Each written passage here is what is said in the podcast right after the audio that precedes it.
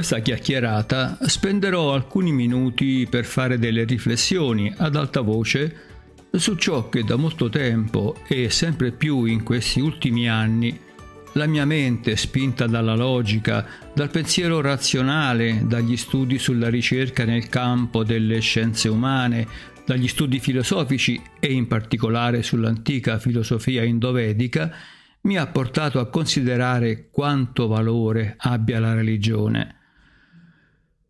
Tutti questi anni spesi nella ricerca mi hanno condotto, passo dopo passo, ad una conclusione per me importante: il valore inestimabile dell'ateismo. Di conseguenza, già da questa premessa mi dichiaro profondamente ateo.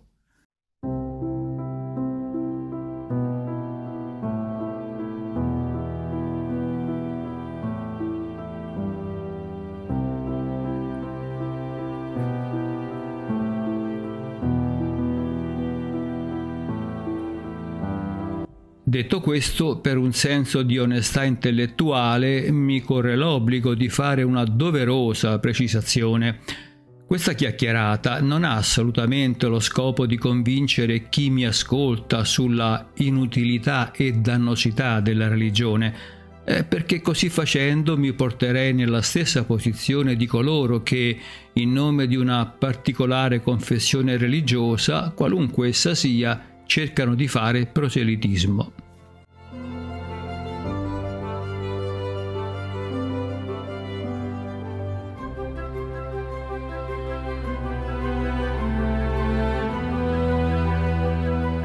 Per oltre trent'anni ho praticato l'insegnamento in struttura privata della filosofia e della letteratura indovedica, e tutti voi credo sappiate a cosa mi riferisco: la filosofia dell'India antica, una materia così vasta che al confronto l'antica filosofia classica impallidisce.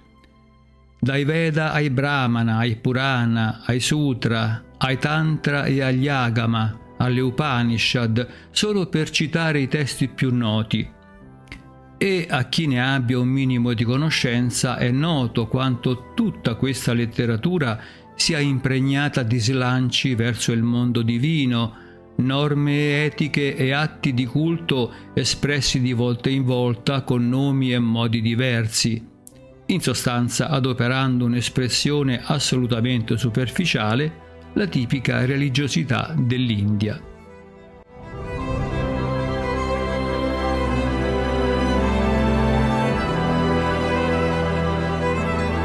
E ho sempre proposto questo insegnamento con assoluta passione, coinvolgimento, accuratezza, pur non condividendo nella mia profonda intimità il messaggio che questi argomenti portavano in sé. E ciò che sto dichiarando risulta veritiero dall'ascolto di tanti episodi di questo podcast relativi a questi argomenti.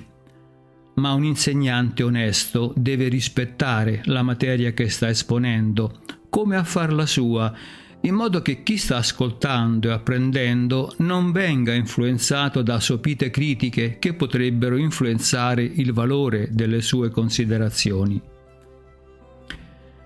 Ci si professa atei spesso per una reazione, a volte viscerale, rispetto a fatti di cronaca non troppo edificante da parte di tanti, troppi rappresentanti del clero, a danno di soggetti indifesi, ma anche verso persone che sono apparentate con la religiosità, intesa questa non nel senso generale come tendenza al rispetto di tutto ciò che ci circonda, ma come matrimonio indissolubile con un particolare credo confessionale.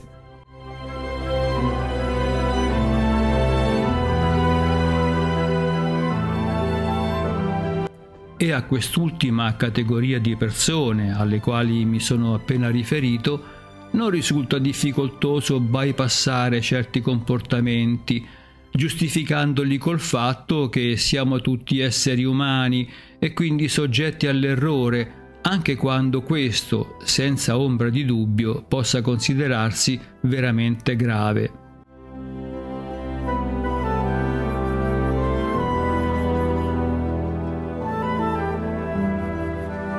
Ed ed è proprio questa considerazione che ha iniziato a portarmi alla deriva. Beh, adopero questo termine in forma polemica, naturalmente, sul concetto di religione. Ritengo di potermi muovere in questo campo con sufficiente disinvoltura anche per il mio vissuto in un ambiente dove il nome di Dio non solo non doveva essere pronunciato in vano, ma rappresentava la spinta quotidiana all'accettazione di prescrizioni, obblighi e dogmi in periodo adolescenziale, il mio.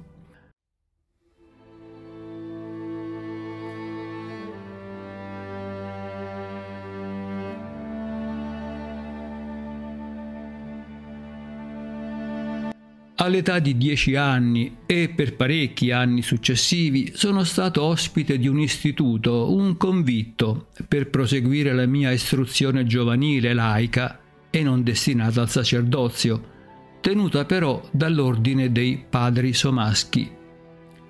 Questo istituto abbastanza prestigioso, fondato nell'anno millecinquecentoquaranta, era nel cuore di Roma, a non più di tre minuti a piedi dal Pantheon. È lì che si è formata inizialmente la mia cosiddetta cultura cristiana, non esente però, data la mia indole, da dubbi e perplessità.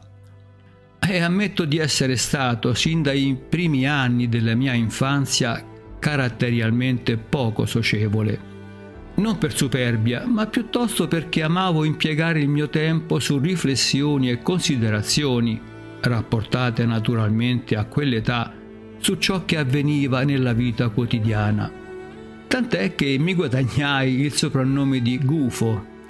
Ricordo ancora questo soprannome rivoltomi in tono scherzoso e amichevole dai miei compagni di allora, Gufetto, quasi sempre accompagnato da uno schiaffo dietro la nuca, forse un modo affettuoso per farmi risvegliare dalla mia evidente catalessi colloquiale.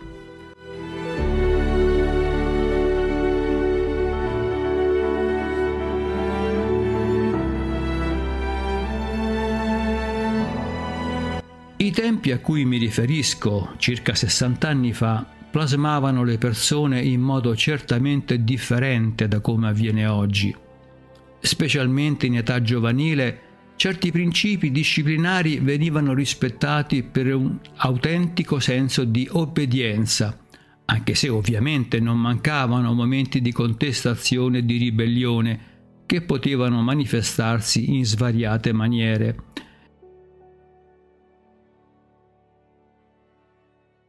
Per esempio, ricordo un avvenimento che mi lasciò sbigottito quando un mio coetaneo all'interno dell'istituto, un ragazzo che è poi diventato nella vita un famosissimo attore comico romano, di cui non posso per ovvi motivi rivelare il nome, venire a diverbio con un sacerdote che aveva il compito di gestire le funzioni educative fondamentali. Questa figura allora si chiamava Padre Ministro. Dopo i primi alterchi, i due vennero addirittura alle mani, prendendosi a pugni e calci, cadendo tutti e due a terra. Beh, questa scena, un prete con la tonaca nera e un giovane in abiti comuni, in colluttazione, resta ancora viva nei miei ricordi, nonostante il tempo trascorso. Ma questo fu un caso rarissimo, perché la disciplina rigida era il punto fondamentale della nostra educazione.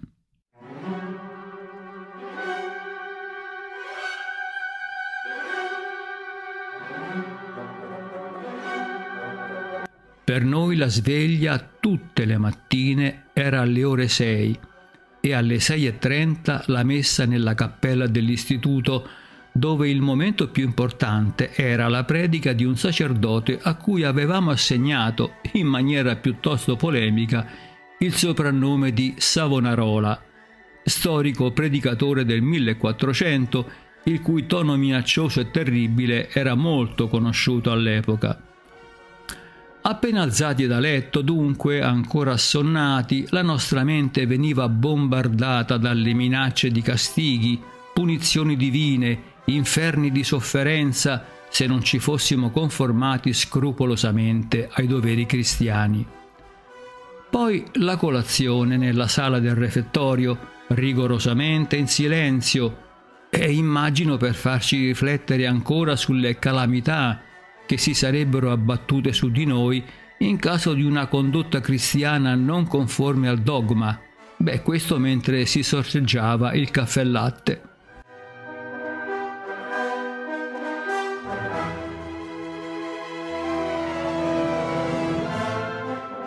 Per buona parte del resto della mattinata, dato che tra i miei coetanei ero l'unico studente a frequentare la scuola pubblica di pomeriggio, beh, ero impegnato a fare il chierichetto durante le messe celebrate da Padre Cerbara, un ottantenne circa, di cui l'unico ricordo che ho è la sorpresa, ovviamente per un bambino di dieci anni, nella reazione quasi stizzata del sacerdote, quando durante la messa giungeva il momento di versare il vino dall'ampolla che tenevo in mano verso il calice sacro tenuto dall'officiante.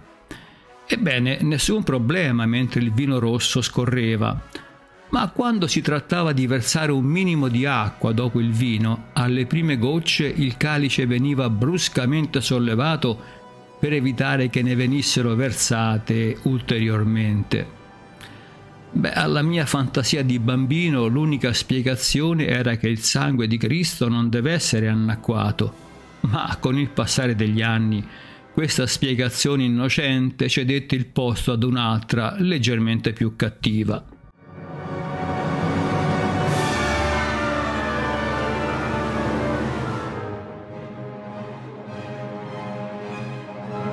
Comunque, per la mia funzione di assistenza chiericale protratta per anni, conoscevo tutta la relativa liturgia della Santa Messa e le invocazioni e le preghiere pronunciate in lingua latina.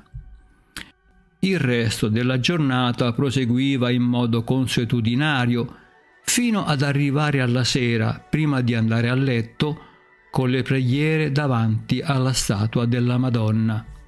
Rigorosamente incolonnati, una serie interminabile di preghiere mescolate al senso di stanchezza e al sonno che non vedeva l'ora di essere placato.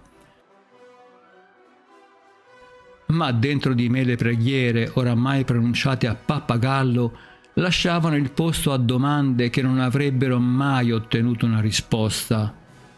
Non sto qui per diventare prete. Perché debbo osservare una così rigida disciplina religiosa, ecclesiastica, la quale si affianca e a volte prevale sui miei impegni quotidiani di persona laica? La risposta naturalmente non venne mai, e la risposta fu solamente, ormai in età più adulta, la mia decisione, dopo aver avvertito mia madre, di andarmene una volta per tutte, e lo feci senza salutare nessuno.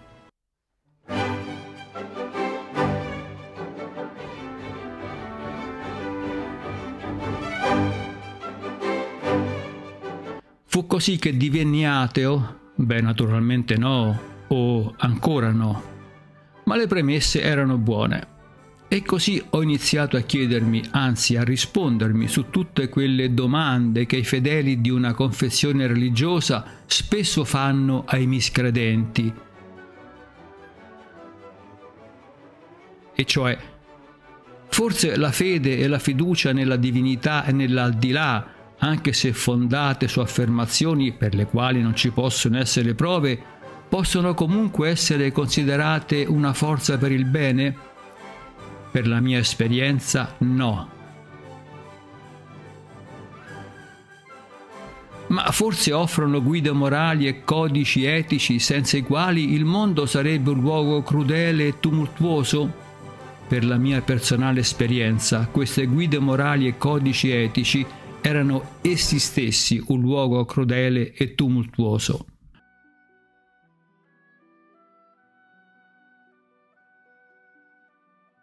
Molto di ciò con cui viviamo è metafora, anche se la metafora può essere compresa e validata solo da chi è in grado di comprenderla. Quindi perché non dovremmo accettare una narrazione religiosa indipendentemente dalla sua verità, come sostegno in questa attuale cultura relativista nella quale oggi viviamo, segnata dalla scomparsa della gerarchia e del significato delle cose? La risposta arrivò subito, su un binario preferenziale, perché per alcune vicende familiari non ho fatto il militare, anzi mi correggo, l'ho fatto a cominciare dall'età di dieci anni ed è durato parecchi, perché la stretta, rigorosa e a volte ipocrita gerarchia l'ho conosciuta nell'ambito della mia esperienza in ambiente religioso, ancor peggio di quello militare. Certe realtà si possono conoscere solo vivendoci dentro.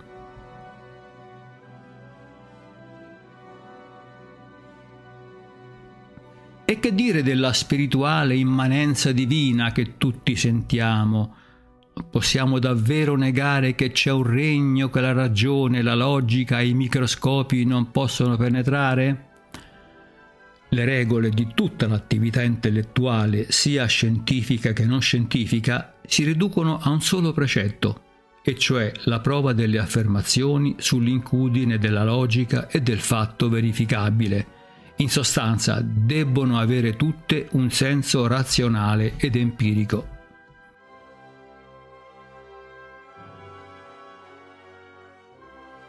Nei nostri discorsi ispirati ci preoccupiamo del destino di questa civiltà che agli occhi delle gerarchie ecclesiastiche andrà sempre peggio se non mettiamo riparo con la fede in Cristo. Ma faremo bene a riconoscere che la combinazione del potere, come quello che si è arrogato la Chiesa nell'arco di duemila anni, e della stupidità della gente è ancora più terrificante. Ad esempio, il quarantaquattro per cento della popolazione americana è convinto che Gesù tornerà a giudicare i vivi e i morti nei prossimi cinquanta anni, e secondo l'interpretazione più comune della profezia biblica, Gesù tornerà solo dopo che le cose saranno andate orribilmente male qui sulla terra.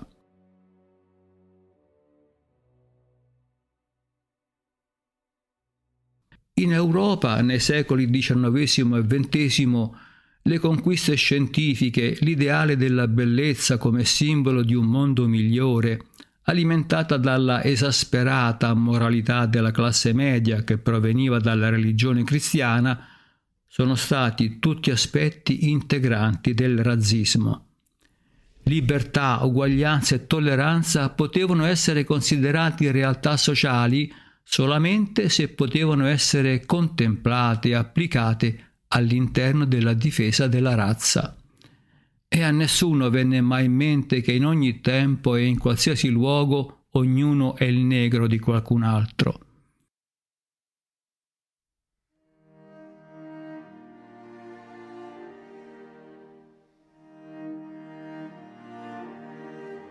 Il cristiano crede che la sua confessione sia una fonte impareggiabile di bontà umana.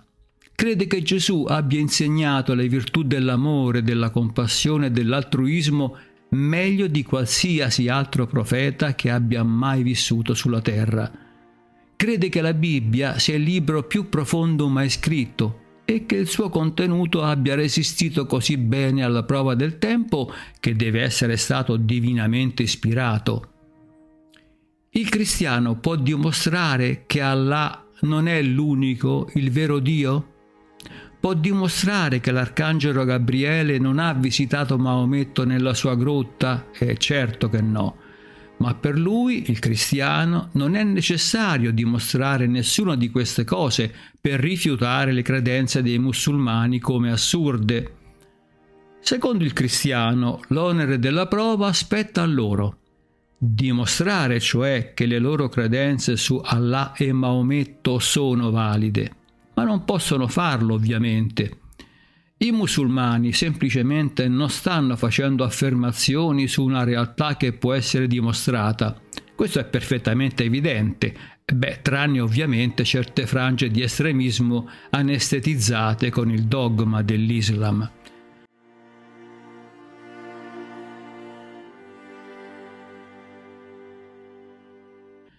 Ma ogni musulmano devoto ha le stesse ragioni per essere musulmano, esattamente quelle che ha il fedele cristiano per essere un cristiano. Eppure il cristiano non trova le loro ragioni convincenti.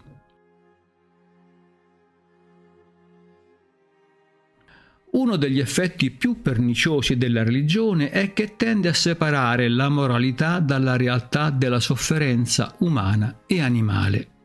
La religione permette alle persone di immaginare che le loro preoccupazioni siano morali quando non lo sono, quando cioè non hanno nulla a che fare con la sofferenza oppure il suo alleviamento.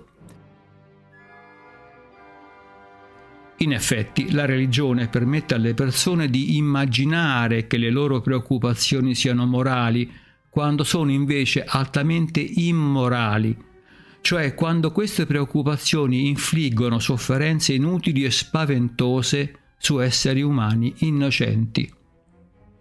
Questo spiega perché i cristiani spendano più energia morale contro l'aborto che combattere il genocidio.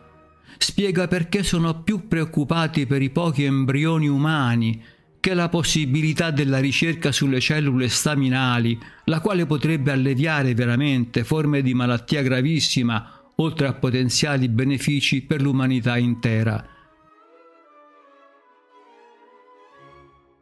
E spiega perché si può predicare contro l'uso del preservativo nell'Africa subsahariana mentre milioni di persone muoiono di AIDS ogni anno. Si crede che le preoccupazioni religiose sul sesso abbiano qualcosa a che fare con la moralità. Eppure gli sforzi della religione per limitare il comportamento sessuale degli adulti consenzienti e persino per scoraggiare figli e figli dal fare sesso prematrimoniale non sono mai orientati verso il sollievo della sofferenza umana.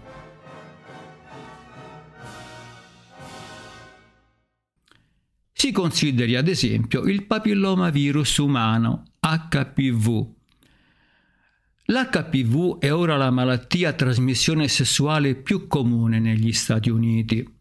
Il virus infetta oltre la metà della popolazione americana e provoca la morte di quasi cinquemila donne ogni anno, a causa del cancro della cervice. Il Center for Disease Control afferma che il papillomavirus umano è l'infezione a trasmissione sessuale più comune negli Stati Uniti. Alcuni tipi di H P V possono quindi causare verruche genitali e sono considerati a basso rischio. Altri tipi sono considerati ad alto rischio, causando il cancro in diverse aree del corpo, tra cui la cervice e la vagina nelle donne, il pene negli uomini e l'ano e l'orofaringe sia negli uomini che nelle donne. Il papillomavirus è così comune che quasi tutti gli uomini e le donne sessualmente attivi contraggono il virus ad un certo punto della loro vita. Si stima che più di duecentomila muoiano in tutto il mondo. Ora abbiamo un vaccino per il papillomavirus che sembra essere sia sicuro che efficace. Tre vaccini quindi contro l'H P V sono stati autorizzati dalla Food and Drug Administration negli Stati Uniti. Tutti e tre i vaccini proteggono contro i tipi che causano la maggior parte dei tumori. Questo vaccino ha prodotto il cento per cento di immunità nelle seimila donne che lo hanno ricevuto come parte di uno studio clinico. Ma arriviamo al dunque. I conservatori cristiani negli Stati Uniti hanno resistito a un programma di vaccinazione sulla base del fatto che il papillomavirus è un prezioso impedimento per il sesso prematrimoniale. Non ci si crederebbe. Questi P I uomini e donne vogliono preservare il cancro alla cervice come incentivo all'astinenza dal sesso, anche se ogni anno sacrifica la vita di migliaia di donne.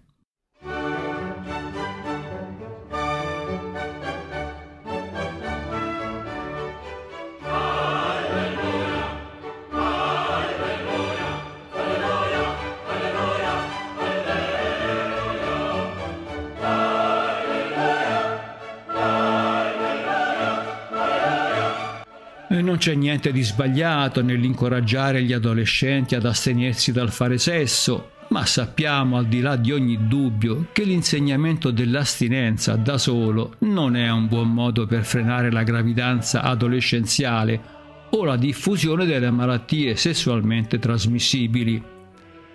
Infatti, i bambini a cui viene insegnata l'astinenza da sola hanno meno probabilità di usare i contraccettivi quando fanno sesso, ma nel frattempo questi adolescenti vergini sono più propensi dei loro coetanei a impegnarsi in sesso orale e anale, che secondo la morale cristiana è peccaminoso.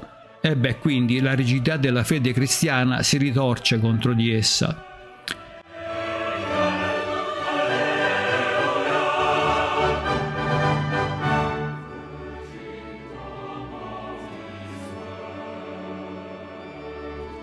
Il problema è che i cristiani non sono principalmente preoccupati per la gravidanza adolescenziale e la diffusione della malattia, cioè non sono preoccupati per la sofferenza causata dal sesso, sono preoccupati per il sesso.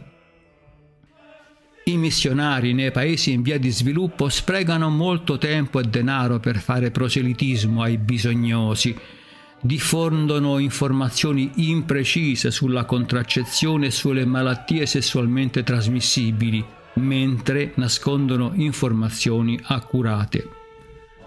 E al contrario, i volontari di organizzazioni secolari come Medici Senza Frontiere non perdono tempo a raccontare alla gente della nascita vergine di Gesù, né dicono alla gente dell'Africa subsahariana, dove quasi quattro milioni di persone muoiono di AIDS ogni anno, che l'uso del preservativo è peccaminoso.